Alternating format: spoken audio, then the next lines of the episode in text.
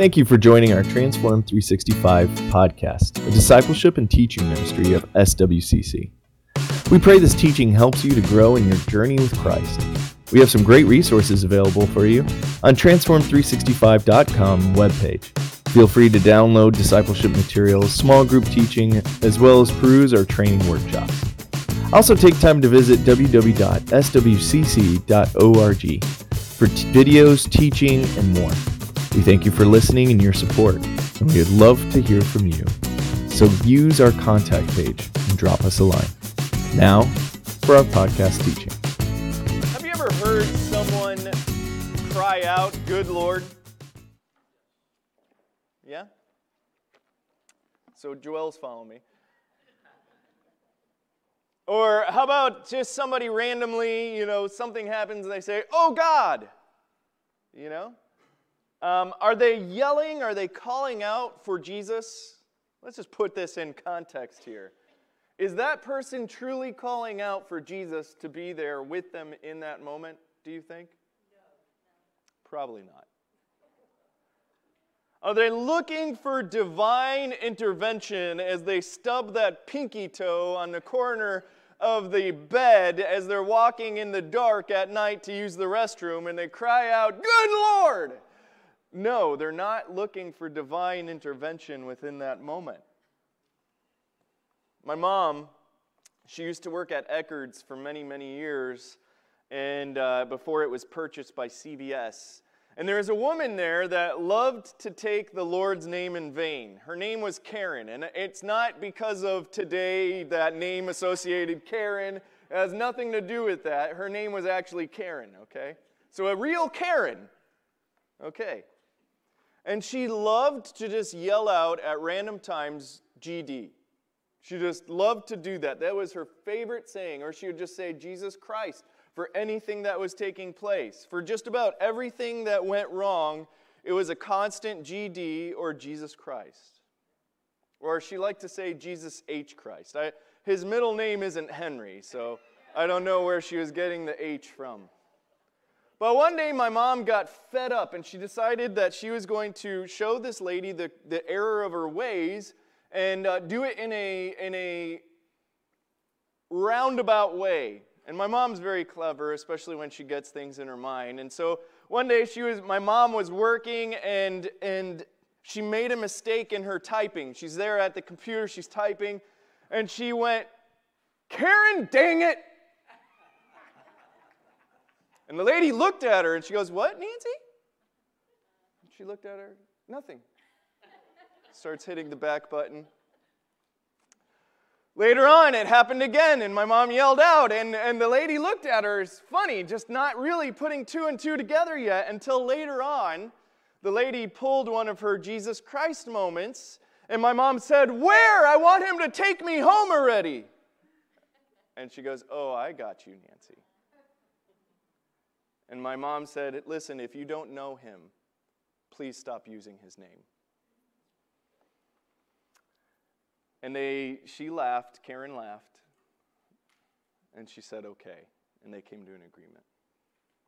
Now, this is an extreme example, right? But in it, we can see that everyday people use his name but do not know him. Right?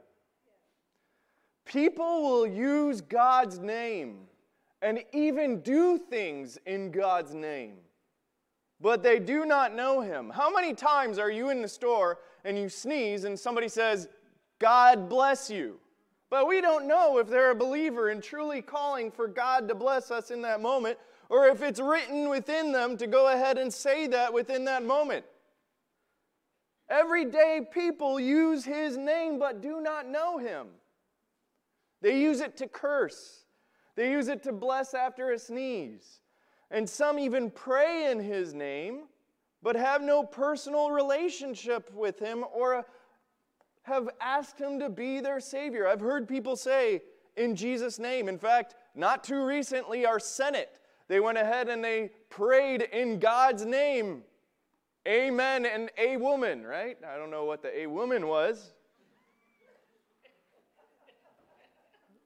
But I would assure you that most of the senators and most of the House have no connection with the saving faith of Jesus Christ as their Savior. In fact, a lot of people use it just for political gains.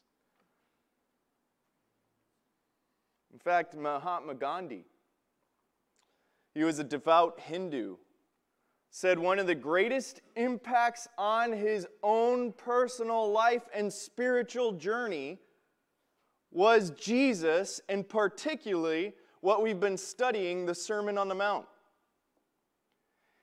He said it fed into his understanding of fasting. It fed into his understanding of prayer. It fed into his understanding of what it means to love your enemy. In fact, he's quoted as saying, A man who is completely innocent offered himself as a sacrifice for the good of others, including his enemies, and he became a ransom for the world.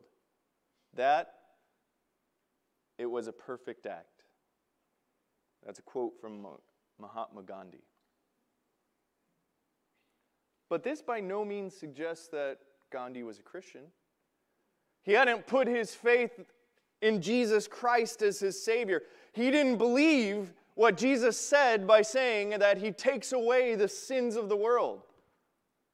Even though Mahatma Gandhi had followed Jesus' instruction on prayer, Follow Jesus' instruction on fasting. Follow Jesus' instruction on turning the other cheek. That doesn't make him a believer, does it? No. Just because he followed Jesus' teaching on the Sermon on the Mount does not make him saved. What makes someone saved? Belief in the Lord Jesus Christ. Amen? Amen. You have to put your trust in the atoning work of Jesus. Believe that he died on the cross like he said he would for all the sins that you ever would sin and ever would think and ever would do, that he paid the price with his life, that he was buried, and that three days later he rose from the grave conquering our sin and our death. Jesus spoke of people that would do things like Mahatma Gandhi. They would claim Jesus. They would claim to be on the same plateau of Jesus. They would, they would claim to follow Jesus in his teaching, but they would not know Jesus intimately as Savior. Jesus tells us of these people in Matthew chapter 7.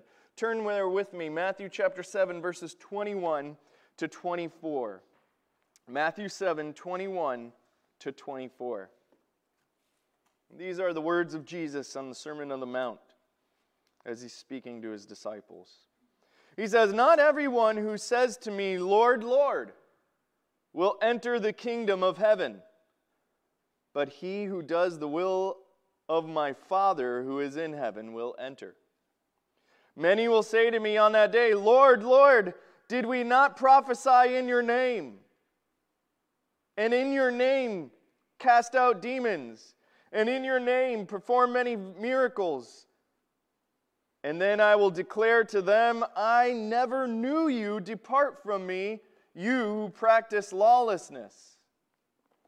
Therefore, everyone who hears my words of mine and acts on them may be compared to the wise man who built his house upon the rock. And we'll stop there.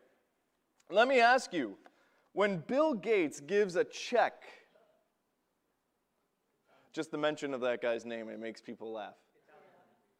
But when Bill Gates gives a check, you know, he gives one of those big checks and he makes this big statement, and, and you know, I'm giving a million dollars to this foundation, and usually it's the Bill and Melinda Gates Foundation, but whatever, we'll go ahead and say it's a good uh, act indeed. Is he fulfilling the righteousness of God within that moment? Or is he boasting on his own righteous act? And you see, what Jesus is getting to is people that go ahead and proclaim that they've done things that were good. Yes, they did do things that were good, but they didn't do it in the righteousness of Christ. In fact, they didn't do it clothed in the righteousness of Christ because they haven't put their trust in the only begotten Son of God. And so, in order for you to be doing acts of goodness and righteousness, you have to know who Jesus is, unless you're just doing it for self centered gain. Apart from Christ, good works are empty actions. Why? Because they do not fulfill the righteousness of God unless you know Jesus as Savior. You see, Jesus talks about heaven, eternal life here, which is given freely to all who believe. John 6 47, truly, truly. When Jesus says truly, truly, it's Amen, Amen. He's saying, hey, this is the clearest and truest promise that I give. A promise on top of a promise. He who believes has eternal life. The moment you believe in Jesus, you have eternal life. It's not something you have to wait until you die. Every one of you that is in here right now has eternal life. Meaning you don't have to wait. As soon as you die, you are with him in heaven. Amen? You've been sealed already by the promise on the cross and his resurrection, you have eternal life. He speaks of this earthly kingdom for those who have lived as a disciple and studying his word and living by it as 2 Timothy 2:12 also says in Revelation 20 verse 6. That's what he's saying, "Hey, I have for those that are living for me that have studied my word and living by my word, I'm giving you this earthly kingdom." The problem is when we assume that everyone that says they're Christian has to be living for Jesus.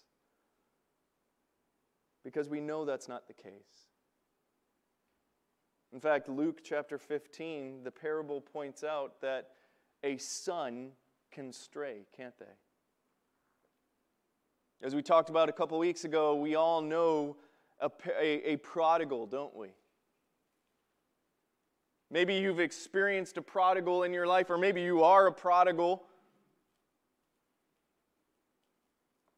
But that doesn't mean that you are not saved just because you have turned away and you're struggling in sin. Believers can struggle in sin. Luke 15 points that out, the entire chapter. The sheep is still the shepherd's sheep.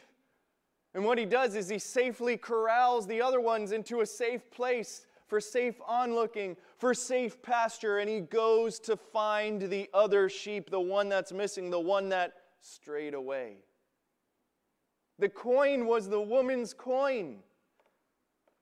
She spent her day looking for it and sweeping the house, but it wasn't any less her coin just because it was lost, just because it was under some dirt, just because it was in the muck.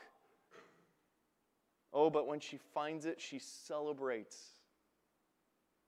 The son is not the father's, uh, you know, isn't divorced from the father, even though he wants to be. You read Luke 15, the actions of the son is, a, is that of a son that has divorced his parents. What does he do? He goes away. He says, Dad, I can't wait until you die. Give me my inheritance now. And then he goes off to a far away land to be with people that do not know God. And it says he squanders his life in a terrible way of living.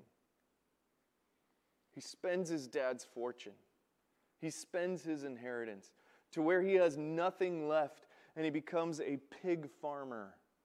So he separates himself from his father, his parents his inheritance, and he separates himself from his God because being a pig farmer, now he was unholy.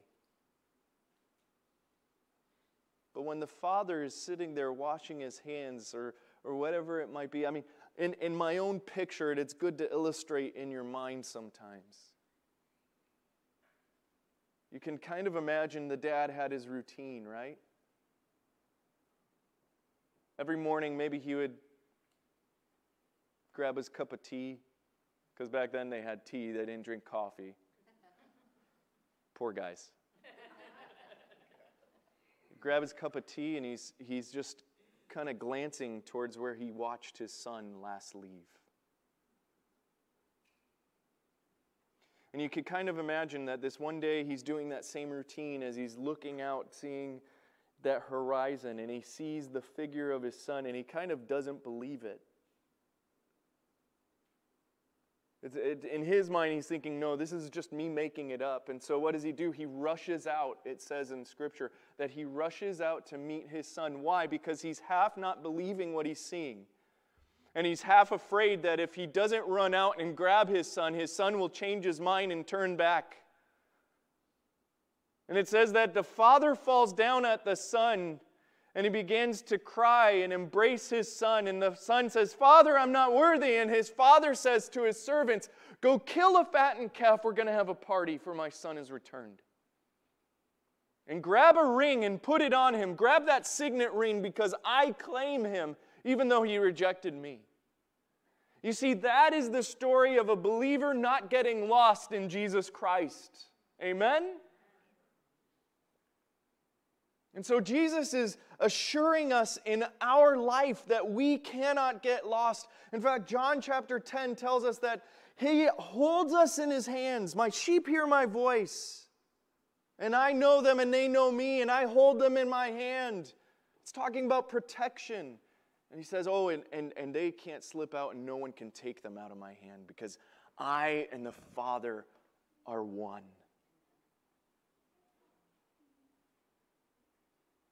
So it's foolishness for us to think that just because a, a person is, is living a, a life in dissipation, that they've lost their salvation. The other problem is when we assume that everyone that lives upstanding lives and doing good things are actually believers. So, really, in actuality, we don't know right? We really don't know because that's between a person and God, their salvation. So we shouldn't assume anything. We should just live life as if every chance is a chance to reach people for Christ. Amen? It's the old age debate, right? It's the old age debate that started in Jesus' time because there's people that follow him but don't know him as Savior. Or and there's people that follow know him as Savior, but don't follow him. If you have your Bibles, turn to Matthew chapter 16, but hold your place also in Matthew chapter 7. In Matthew chapter 16, we see this discussion that's taking place as Jesus and his disciples are walking along. Matthew chapter 16, looking at verses 13 and 14, it says, Now when Jesus came into the district of Caesarea Philippi, he was asking his disciples, Who do the people say that the Son of Man is? And they said to him, Some say John the Baptist, and others say Elijah, but still others say Jeremiah or one of the prophets. So Jesus is walking along with his followers and he says, Who do the people say that I am? You know, what's the chatter about me that's out on the street? And in looking at the answers, you see a trend. Listening to what they start saying, the people have been talking about, you see a trend. And you'd see the same thing today, wouldn't you, if we took a poll? If we went outside and we started asking people in the mall or on the street, who is Jesus? They'll start saying, oh, Jesus is an example of how to live, right? I've heard that one a million times. Jesus was a good person. Jesus was a prophet. That's what Muslims call him. They just say he was a prophet of God, right? And that's what's taking place here. You are one of the prophets, or you are a good person like John the Baptist was. That's what they're trying to put Jesus in this box of. Jesus is a godly man, a good teacher, a prophet. These are the same words that were said back then that would be said today. People then and people now consider Jesus a good teacher. They consider him a prophet or a holy man, but they fail to see Jesus for who he is. You see, the problem with these statements, the problem with these statements, if Jesus is a prophet, Jesus is a good person, Jesus is a holy man, then it makes him a mad person. It makes him a madman because that's not who Jesus claimed he was. You can't be a good person and be a madman or a liar. Let's take a look. In John 10 30, Jesus said, I and the Father are one. Jesus is claiming to be God. In John 8 58, when the when the Pharisees are pressuring Jesus and trying to understand who he is and are you the Messiah? Are you this? Are you that? And they're just coming at Jesus. He says, Truly, truly, I say to you, before Abraham was, I am. He makes the definitive statement I am, eimi. He's saying, I am the self existing one. The one that, Abra- that, that Moses spoke to in the burning bush. Remember God's words as Moses came up to the burning bush? He says, Who shall I say that is sending me? And he says, Say the I am that I am. That's what Jesus is claiming right here. I am that self existing one. I am Yahweh. You see, Jesus claimed to be Yahweh, Jehovah, the one true God. Jesus can't be a good teacher. He can't be a good prophet or a godly person if he's an insane liar, right? He's either who he claimed to be, God in flesh, the Messiah, or he isn't. If Jesus isn't God, then he can't be a good teacher. If Jesus isn't God, then he can't be a godly person. If Jesus isn't God, then he can't be a prophet. So that just means one option Jesus is who he claimed to be. Amen? Because if he is God, then he is to be revered and hailed on high. Amen? That means just when we're singing, it doesn't matter what we're singing, we need to be arms lifted, just like Vinny's little boy that was up here with the little spotlight. It was so adorable. He's just spinning around in circles singing. It was adorable. We need to be like that with childlike faith, grabbing onto our Savior. Amen? And that's what he's telling us here. He's saying, What do the people call me? What do you call me? Because you should call me Savior and Lord. You see, too many people see Jesus as just an identity. They go around and they say, I'm a Christian, and that's the identity that they relate, relate to. But do you know who Jesus is through an identity? No. Others, they look at Jesus as, as a game show host. It's kind of like, let's make a deal, right? They, they, they go around, I promise Jesus, I promise I'll do this if you do this. I remember as a kid doing that. I remember just praying to the Lord and saying, Man, I didn't, I didn't study for this test. But if you change the answers or just put them in my head, I will live for you.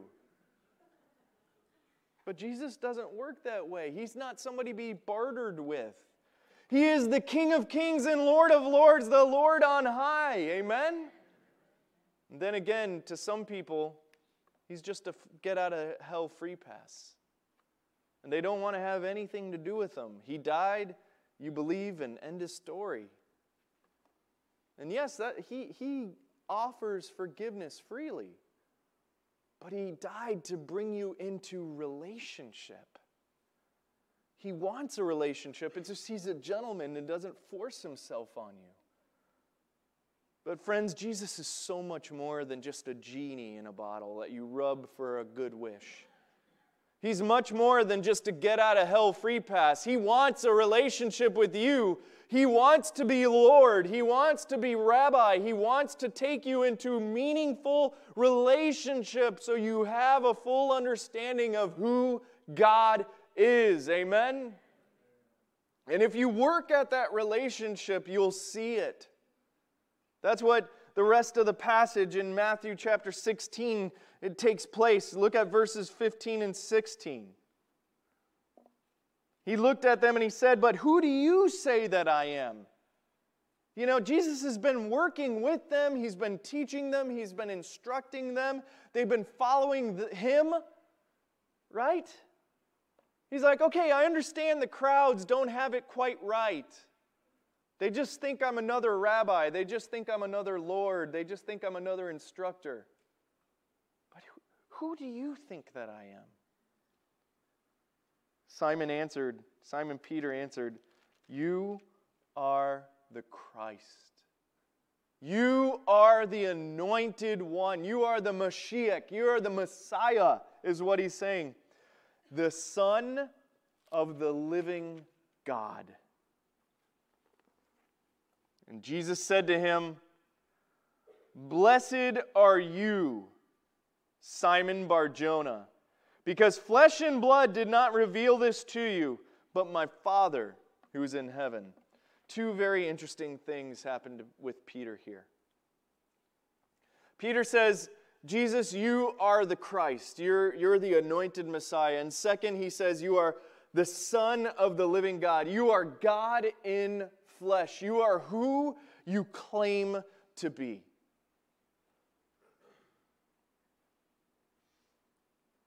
Salvation comes from being in an intimate relationship and understanding that Jesus died, was buried, and rose again. That's how you start the relationship. But the relationship is built and strengthened when you realize really who Jesus is.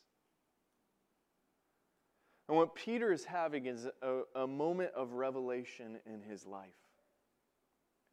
Why? Because he's beginning to grow his understanding of who Jesus is. They've been following Jesus as anointed Messiah, but now he realizes, Jesus, you're much more than what I've been boxing you in. You know who had a moment like that is Isaiah in Isaiah chapter 6. If you would just turn there, but we, we're not going to have time to read the entire passage. Isaiah chapter 6.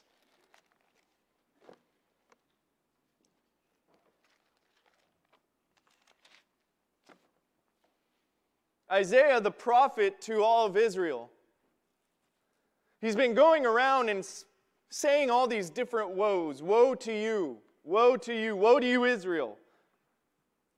Woe is declaring a judgment. Woe is declaring a moment of pain that's coming. Woe is saying, hey, prepare yourself. And so all of a sudden, Isaiah, who's the prophet of Israel and been speaking all these woes, he's seen as a holy man. He comes and he says, Hey, look, this, there's this day that I was, I was just sitting there, and all of a sudden, listen to what he says. In the year of King Uzziah's death, I saw the Lord sitting on a throne, lofty and exalted, with his train of his robe filling the temple. Seraphim stood above him, each having six wings. With two they covered their face, and with two they covered their feet, and with two they flew. And one called out to another, Holy, holy, holy is the Lord of hosts. The whole earth is full of his glory.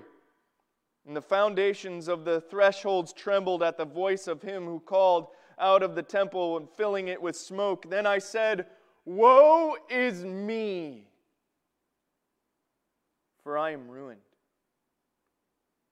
Because I am a man of unclean lips, and I live among a people of unclean lips, for my eyes have seen the King, the Lord of hosts. This is a moment a moment of growth, a moment of understanding. When you experience God not for who you want Him to be, but for who He truly is. And that's what Peter was having on that road. He was speaking to Jesus, and he had that moment when he said, Jesus, you're not in my box. You're not just my Lord. You're not just my Savior. You're the God over all.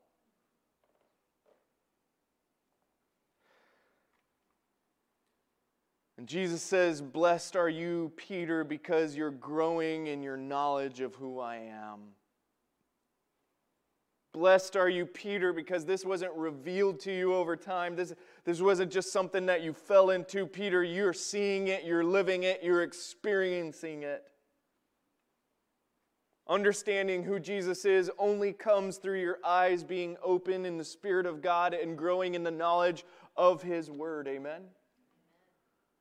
We need to pray. We need to pray that our eyes would be opened, just like Isaiah. He looks and he says, Woe is me! I'm ruined. Not the people, me. Because I thought I was good and I thought I was holy, but I'm empty without the Lord in my life. Family, you might know Jesus as your Savior, and that assures you a place in eternity.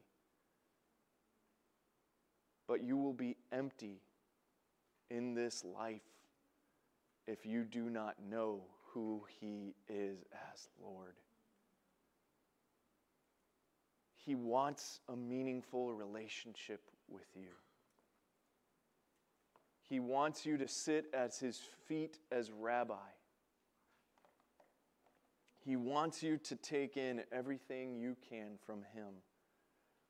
That's what Jesus is making this point in Matthew 7. He says, Hey, look, not everyone that has called me Lord will enter into the kingdom of heaven. Why? Take a look at verse 14. Let's go back, Matthew chapter 7. Verse 24, excuse me, not 14. Verse 24.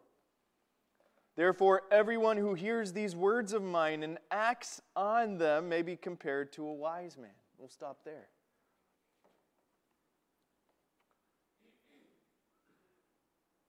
Not everyone who calls me Lord follows my word. A wise man heeds the instruction of God's word, and they build their life upon it. A wise person sees that their relationship with God is in His Word, that their growth comes from Him. Jesus claimed to be the only way, the only truth, and the only life, and that no one comes to the Father but through him in John 14, 6. So it suggests that if we want a meaningful life here on earth, if we want the way, if we want to learn the way, and if we want to know truth, we need to grow closer to Jesus. Amen? We need to be following His word and His example. In Acts 4:12, Acts 4:12.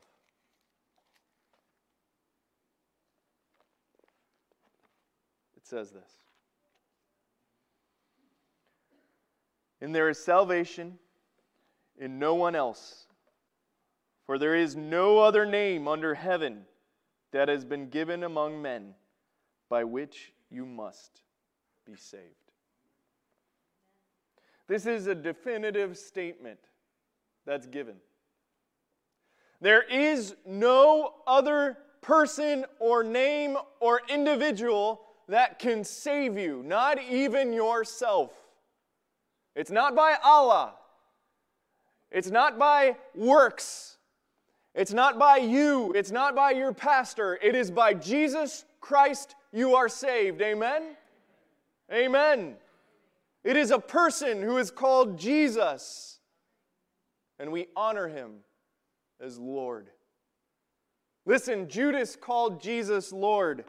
The Pharisees and Sadducees called him Lord. They called him Rabbi. They even called him Master. But it was out of respect for his teaching and his status. It wasn't because they actually believed he was Savior. And they hadn't made a decision to follow in his footsteps as Lord. Gandhi followed Jesus' teaching. Many people say Jesus was the best human that lived and that we should follow his example. but that does not mean they have come to their brokenness, realizing and recognizing that they need Him as Savior.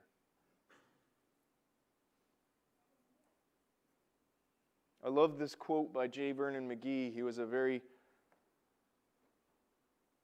smart man that could put things very simply. He once said, You can call Jesus Lord, but just make sure that you call him Savior first. Jesus was making the point that a lot of good people, people that do good things, even follow Jesus' law of love, wouldn't be in eternity because to get to heaven requires belief in the only begotten Son of God, that He died for you and rose again. There's no amount of good works that can get you there, or good living that can get you there, or other people that can get you there, because Jesus said in His own words in John 3 16, For God so loved the world that He gave His only begotten Son, that whosoever would believe in Him will not perish, but have everlasting life because God didn't send his son into the world to judge the world, but that the world, say it with me, might be saved by him. He who believes is not judged, but he who does not believe has been judged already because he has not believed in the name of the only begotten Son of God. Not everybody that calls me Lord, Lord will enter into heaven. Church, we should consider it an honor to know Him. Amen? We should consider it an honor to know Him as Savior and to grow in Him as Lord. That's what it means to follow.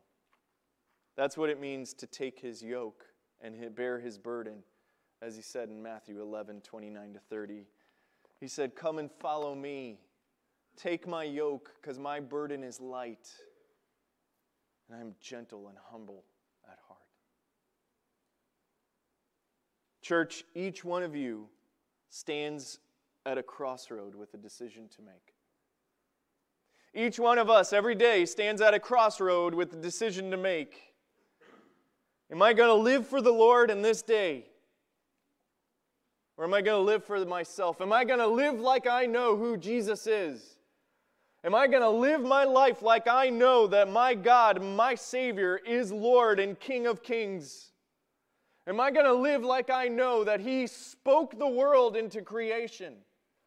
Am I going to live in this moment knowing that my God is coming back and He's coming for me?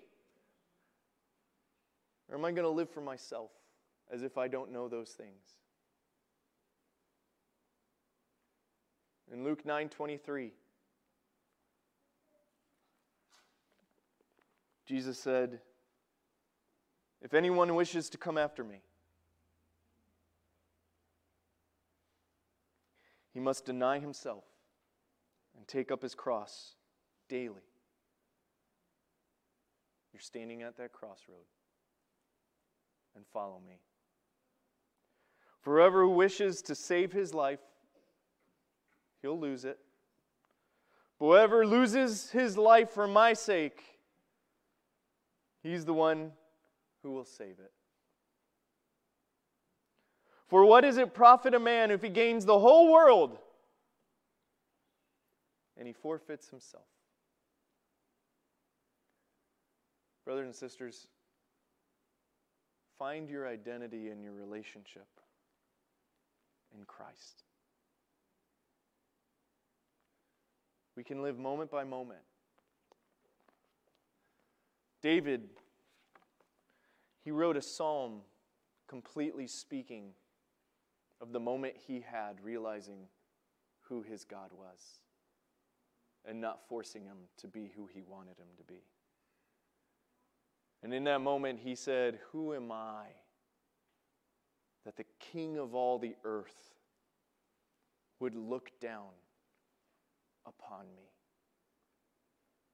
Who am I that this one that spoke the worlds in creation and placed the stars in their position would even consider me.